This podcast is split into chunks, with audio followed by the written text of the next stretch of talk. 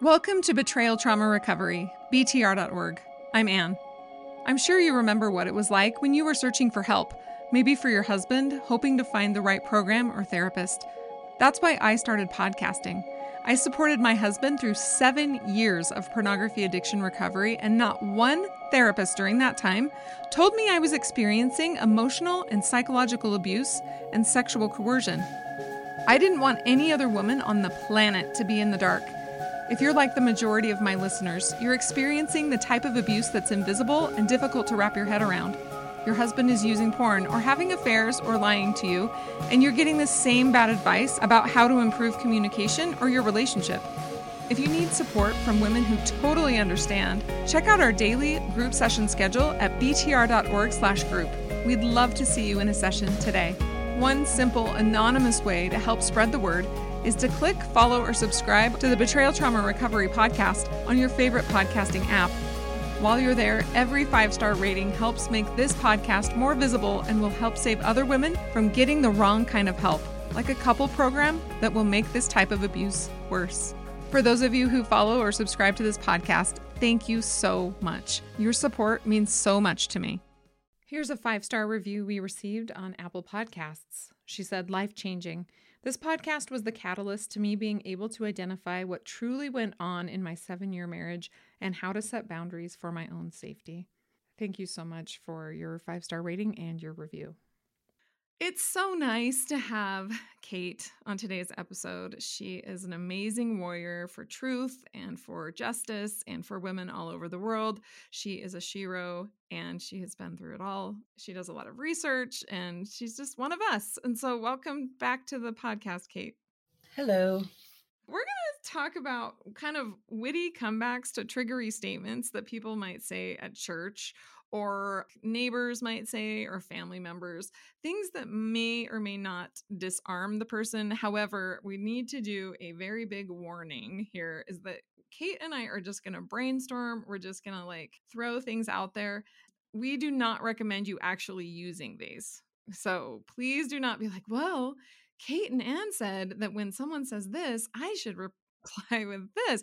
That is not what this episode is about. So I just need to put that out there. Do not try this at home, folks. We're just like imagining or brainstorming about different ways that even if we don't say it out loud, maybe we could think of it in our head and then we won't feel so bad, or maybe we won't get so triggered, or maybe at times we might want to say it out loud, depending. But this is not a script for you to use with a super nice lady at church who you call her out right there and she's in tears. That would be terrible. Okay, so we're not doing that. To start this, let's think about some common things that well meaning people might say at church or in your neighborhood or in your family that shows that they really have not been through this and they don't understand, but not necessarily that they're like bad people or they're trying to harm you. They're genuinely trying to help you or they care about you, but they just don't get it. Can you think of any, Kate? Do any come to mind? Yes. Yes. Oh, you shouldn't out your husband.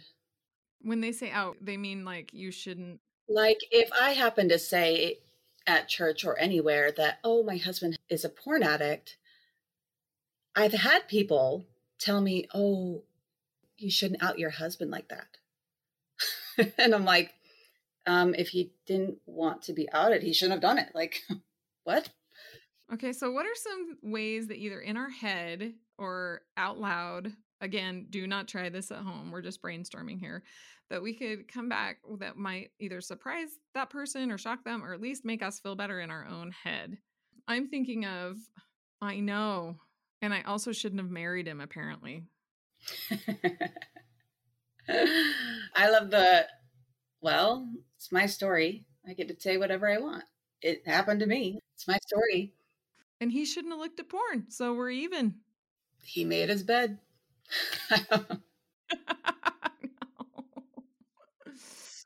if he didn't want it, he shouldn't have done it. Here's another one that a lot of people say he just needs your support. Ugh. Ew. Because they don't understand what's really happening. I mean, even sometimes in like people's church literature or other places, it says, you know, if someone's in addiction, they're going to need your support and they're going to need your help. So if someone says he really needs your support, one thing to think or to say is, I really need his honesty or I really need his fidelity. I'm just like, support? Yeah. You mean like the first two years we were married where I just gave him so much love and support and was amazing? And then he lied. like, what? What kind of support are you thinking? We've given him so much support. I supported his butt out of the house. I supported him by doing what was best for me. Which was best for him. Yes. This one is like triggery to say. And I've actually said this to people, but I couldn't say it with like a smile on my face. I was like saying it out of pain. And I said something like, no one should ever ask a victim to support their abuser. Ever. It's so true. It's just, what do you mean support him? You mean what I've already done for so long and it didn't work? Mm-hmm. Well, I think people who, even victims, so even you and me, we tried that thing. Did anybody tell you? Because people told me before, they said, hey, you know, you can't do his recovery, you know, la la la. They told me all this stuff.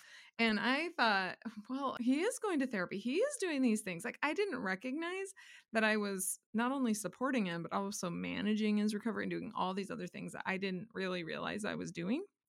And I thought it was working, but I was just being groomed and gaslit and stuff. So he seemed to be doing it. I never realized that. It seems to be a pattern that victims have to try that for a little while to see for themselves that it doesn't work. It doesn't seem like victims, generally speaking, because it's so common to say love, serve, forgive, support, those are such principles of their church or principles that they've grown up with. It seems like they're just not willing to just ditch those right off the bat and go with boundaries. They kind of have to go through their own realization. What do you think? Have you ever met anyone who just went straight to boundaries? No, no, actually, no one. And I think it's kind of normal. Like I don't even necessarily see it as like a bad thing. I see it as it's like you have to try this one way to know it doesn't work sometimes. And mm-hmm. especially because it's not even just religious, it's like all culture is like, oh, you got to support your husband. You got to be the good wife. And it just, we try it. Plus, we are loving people. Of course, we're going to like want to help someone because let's say if our husbands were healthy, were healthy people and they were struggling, it would be good for us to go and help them. That's a good thing. That's never a bad thing. But now all of a sudden it's like bad just because they lied about it. It's like, no, it's all on them. It's not like we did a bad thing. But yeah, we do have to learn our help is not really going to help them like we think it will. Right. Well, the other factor is let's say your husband is struggling with um, eating too much chocolate cake and you're going to support him by not bringing chocolate cake into the house. And it doesn't really matter. If he ate more chocolate cake, it's not going to ruin your marriage. It doesn't make him angry. He just doesn't want to eat it anymore and he's asking for your help. And you're like, sure, I'm not going to buy that giant cake from Costco anymore. Let's say you used to buy it once a week and you're like, fine, I won't buy it. And he's like, great, thank you. And he and then he's grateful. He's like, thank you for not buying that. I super appreciate it you're amazing. That's helped a lot. And things are fine. You just don't buy that cake anymore. No big deal. In this scenario, he's not asking for your support per se, he's giving an excuse for why he's not doing it himself. So basically, he's asking you to do something for him that he's not doing for himself. Plus, the thing that he's doing is hurting you. So he's essentially gaslighting you and victim blaming you and saying, I need help not hurting you, which is essentially saying if you did something different, I wouldn't hurt you. Exactly. It comes from the entitlement and resentments. Right. So frustrating. Right. So here's one that um, I encountered. There was a woman who lived in my ex's neighborhood, and I knew her from before. And I just said, Oh, hey, I'm actually really concerned about my kids. Can you keep an eye out for them? And I kind of told her a little bit. And the whole time she looked really uncomfortable. And then she said, It's okay. I don't know why you're freaking out. Your kids are going to be fine. Instead of saying, Of course, I'll keep an eye out for them. This must be really stressful to you. She was just like, It's fine. I don't know why you're so upset. I couldn't think of anything to say in that moment. And I don't know if I should have said anything. I think I might have said, which didn't work. So don't do this. I think I said, It's not okay it's not okay. And then I just walked off because I was super mad and triggered.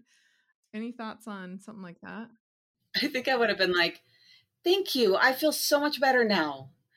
And then just like walk away like with this like ridiculous fake smile, like, thank you. Yes, that is so helpful. Okay, thank you. Not not freaking out now. That makes no sense.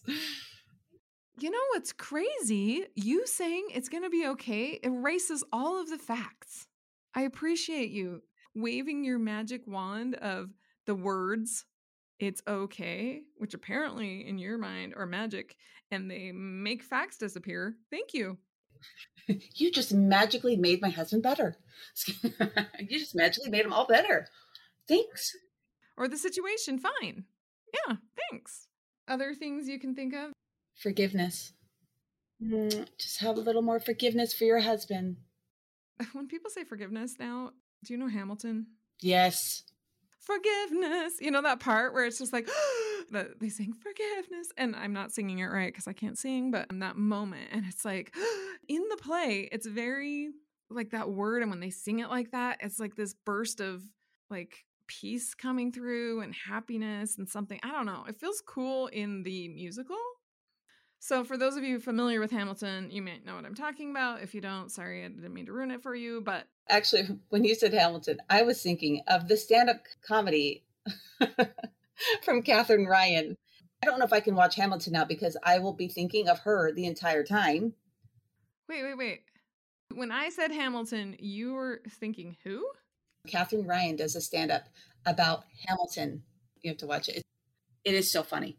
She calls out the misogynistic crap in some of the parts. But anyway, sorry, sidetrack. The forgiveness. I'm just like, what do you mean forgiveness? If it was something that was in the past and the threat was over, I could maybe understand that. And even then, it's still nobody else's business. It's like baby steps. Forgiveness is not like a, all of a sudden done. Like, okay, I'm done. No, it, baby steps sometimes there's so many little different things to forgive. It's not just one big lump thing. So when someone says forgiveness, I'm like, yes, maybe when the threat is over and I've had time to cool down. Yeah, I wonder if we said, how is me forgiving him going to stop me from being abused? Yeah, it doesn't make any sense. Real quick before a response, there are a lot of so called betrayal trauma therapists or coaches or groups out there but they don't approach pornography use or infidelity as an abuse issue, or they try to quote unquote treat both the abuser and the victim in the same setting, which is unethical. So if you hear something in this episode you relate to, check out the group session schedule at btr.org/group. We'd love to see you in a group session today. Now back to our conversation. Here's a five star review that we received on Amazon. She said, Complex trauma, simply said. Betrayed women pour hours of research trying to understand their abusive husbands and fix themselves. All these years, I betrayed myself, believing I had influence over him and questioning my gut. This book delivers the powerful take home message that it's not about her. Others won't always understand, and our power lies in trusting ourselves while seeking safety and freedom from abusive behaviors. Love the illustration of the woman experiencing positive vibes and serenity from inner strength and change. Thank you so much. Now back to our conversation. Like, how is me forgiving him going to stop him from harming me? Forgiveness will make me feel better if the harm is stopped. See, the problem with us thinking of all the things we should say to people, actually, I think this is a useful exercise because the problem with thinking of things to say to people is that there are safe people who we could actually have a conversation with them and explain how we feel and talk about these things. And they would be like, oh, yes, I've never thought about that before. Oh, I totally see it. I'm so sorry. Like, I have a super good friend who, when neither of us knew what was happening, she said kind of all the wrong things. But once we knew what was happening and I had her read Why Does He Do That? all that stuff, then she was like, I can't believe I said that stuff to you. I am so sorry. I was only trying to be helpful and I totally missed the boat. She's a safe person because she understood. And when I started talking to her about it and how I felt, she really got it.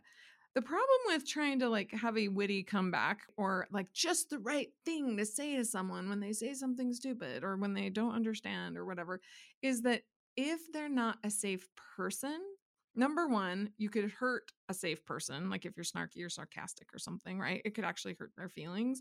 And then it could push safe people away from you. There's that.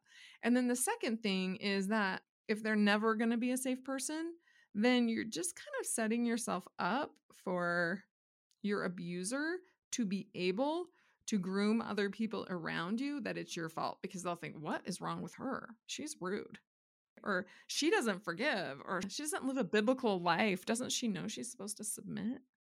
She must be so mean. Oh the poor husband. Right. Yes. I think in at least our church culture uh, kate and i have the same faith. A very outspoken woman sometimes people feel sort of sorry for her husband. Do you think that? Oh my gosh. Yes a million times over, yes, they will always feel way more sorry for the man than the woman. It's obnoxious. Even my own family has done it, where everybody knows it's not a secret. But there was one time I happened to mention in front of family members, like to me, that's like nothing. Like he's sitting right next to me. He knows this. I know this. And I think I even said it kind of like jokingly because I mean, it doesn't, doesn't have as much weight as it might to someone mm-hmm. else. But my sister ended up telling me that she's like, Yeah, you called out your husband. And he looked so embarrassed. I ended up asking my husband, I'm like, Were you embarrassed? He's like, What? No. Because they were feeling so bad for him because he just was sat there and didn't say anything. And he just looked so embarrassed. And I'm like, What?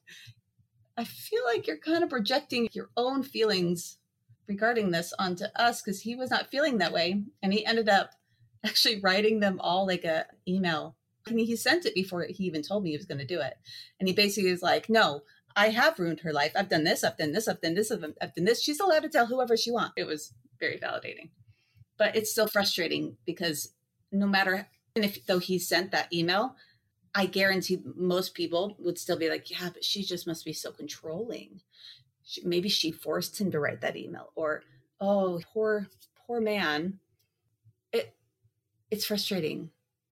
In our faith, it seems like a lot of the men, mm, they might go in and confess to their clergy or something. And instead of getting some type of, whoa, this is really serious, you are not following Jesus at all. Maybe we need to protect people from you because your behavior is pretty atrocious. Instead of saying that, a lot of times they'll tell these abusers, oh, you're not really that bad. You're great. Oh, you just need our church. Go go to the temple. Here, we'll give you a calling. This will help you. Yeah, exactly. We'll volunteer more. This is really interesting because the point of this was like to think of witty comebacks and stuff. It's not really coming to us. Sometimes we do a really good job and we're super funny and we laugh our heads off. Right now, not so much. But what do you think the conclusion could be to this? Like, if you need to process your own trauma through thinking, okay, these are the things I could have said, or this is what it really is, then journal about it, talk to your friends, talk to members of the betrayal trauma recovery group or other sheroes that you know. But in order to process it, because I think the conclusion that I'm coming to, and you'll have to tell me, Kate, what the conclusion you're coming to is uh, from this conversation, is that when someone says something like that to you, it causes some type of I would say minor injury. Sometimes it depends on where you are in your trauma healing process. Sometimes it could be pretty extreme. Sometimes it could be minor. Like now, when people say stuff to me, it's just like whatever. It's uh, the injury to me is a lot less than it used to be. But um, that it it to validate people who are like, why did these little comments that like the nice 80 year old woman at church tells me or my neighbor, why do they hurt me so much? And it maybe to just validate women and say, of course they're going to hurt you of course, you're going to need to process it. Of course, you're going to go through this time in your head where you think, oh man, what could I have said back to this person, right? That could have either educated them or put them in their place. And maybe neither of those things are appropriate because you don't want to be putting an 80 year old woman in her place. That's just not nice. And number two, if they really truly don't want to get it, then educating them isn't going to work. So, the conclusion I'm kind of coming to through the process of this discussion with you is that um, to validate that we need to process it and then to kind of consider that it's not really our job and we don't have to worry about educating other people or putting them in their place. What are your thoughts? Yeah, I think it's beneficial to come up with the witty comments, but not necessarily to say to them because it doesn't ever really help. I love coming up with the funny comments, but it's more fun to then tell it to friends afterwards. it's more funny then because that way you're not hurting other people, but you can still find some humor in it so it doesn't feel so heavy. And I know in some circumstances, it really is best not to say much at all because they're going to try to make you in the wrong no matter what. But there are many circumstances where I actually prefer to be vulnerable and not necessarily for them, but for me, even if it's just as simple as, oh, that kind of hurt my feelings, or, well, he's really, really, really hurt me a lot. I'm still processing. I like to be vulnerable, something that's empowering for me. And I've noticed it actually does get the better responses from people where they're not defensive. Rather than like a snarky, sarcastic one. Yeah. They're still not going to always want to learn, but it might. It might help them think twice. But again, that's not the reason. The reason is because it actually empowers me to just be honest. Mm-hmm. Being honest is always a good idea. My concern is safety. Like, could you put yourself in a place where you could be harmed by that person? However, I think we might think, oh, I'm not safe to say this to someone. And if they don't like us and we say, yeah, I'm super sad because my husband is abusive and they don't like us, however they felt before is how they're going to feel after. It's not like suddenly they're going to be like, wow, I like you now or I don't like you now. You're not going to change someone who really liked you and cared about you to someone who doesn't like you and cared about you. The safety factor is generally not like that. I don't think. You can tell the truth. And I think the truth enables you to see who is safe and who isn't safe.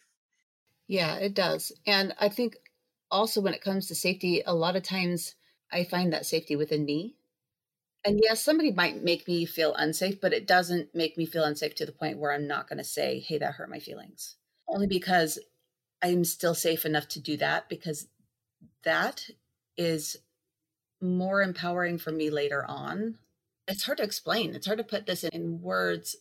I have not come across a time where I have been honest and vulnerable and it made me more unsafe. And I was like, I shouldn't have done that because I always learned from something. I always learned from it. There are circumstances where I mean, this isn't going to work for everybody. I'm not saying everybody should be like this because there are some horrible people out there. And sometimes the best thing is just to not say anything. like just to not say anything. I think I was actually like that more at the beginning when I found out about my husband's porn use or my ex-husband's. You know, I'd see somebody at Costco and they'd be like, "How are you?" and I'd be like, "Really bad." I just found out my husband's lied to me for six years or five years or however long it was at the time and that he's using porn and um, it really stinks but it's super good to see you how are you doing you know and after that they'd be like uh and so i would do this quite a bit in the beginning and now i think i'm less like that number one because i'm not living in my trauma as much as I was anymore. So like if they ask me how am I doing today, I'd be like, "Great, I'm doing great. I ate a salad today, which was awesome. I ate a vegetable and I just read this cool book." You know, it's not like the thing on my mind. So it would be easy for me to talk about something else. I think I've learned to be a little bit more guarded, not necessarily because I don't want to be vulnerable. I'm totally willing to be vulnerable, but because I was thinking that shouting it to the world would bring safety. Like if everybody knew, how could he do it, you know? And I come to realize that that did not keep me safe either. So for that reason, I think about safety a little bit differently than I thought about it before. Yeah, because it really doesn't go over too well when you're like, you know what? My husband just lied to me. And so I'm a little upset. like, I just found out he's a big fat liar. That doesn't always go over too well. With people who don't understand, it goes over super well in somewhere like betrayal trauma recovery group or with a friend who understands it. Like, feel free to just say everything in that scenario that you want to say because you're safe there. Yeah. And I, I think you can still be honest in those circumstances without actually saying all of it. You could just say, you know what? Eh, I'm so so. I'm alive. I'm okay. You know, you don't have to be like, I'm great, and then be like, I'm dying inside. You just be like, you know what, I'm having a day. You can still find ways to, to be honest. Right. Things are really, really hard for me right now. And if they say, Oh, what's wrong? Be like, you know, talking to you about it wouldn't be helpful, but it would be super helpful if you could bring me a pizza.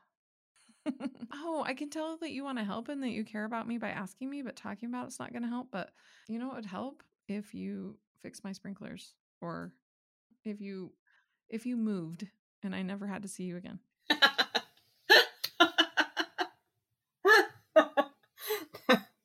that one would be great. Do not do not say that, listeners. Do not do not say that. I hope this podcast is helpful to people. We're just exploring this together, and that's what the podcast is for. Well, Kate is awesome. She is such a powerful woman and Shero, and she supports Sheroes all over the world. I'm so grateful for her stay tuned, not next week, but another time. She's always coming back on the podcast to share her thoughts and epiphanies and important things that she's learned in her journey. So I'm always thankful when she comes to share her wisdom with us. If this podcast is helpful to you, please help us reach other women by following or subscribing and giving us a five star rating. Thank you for helping other women find us. If you've already purchased a copy of my book, Trauma Mama Husband Drama, please circle back and give it a five star rating. A lot of women are searching for books about betrayal trauma on Amazon, and rating Trauma Mama will help them find this podcast, which is free to everyone. Your donations keep this podcast going. Go to our website, btr.org, scroll to the bottom, click on Support the BTR Podcast. And until next week, stay safe out there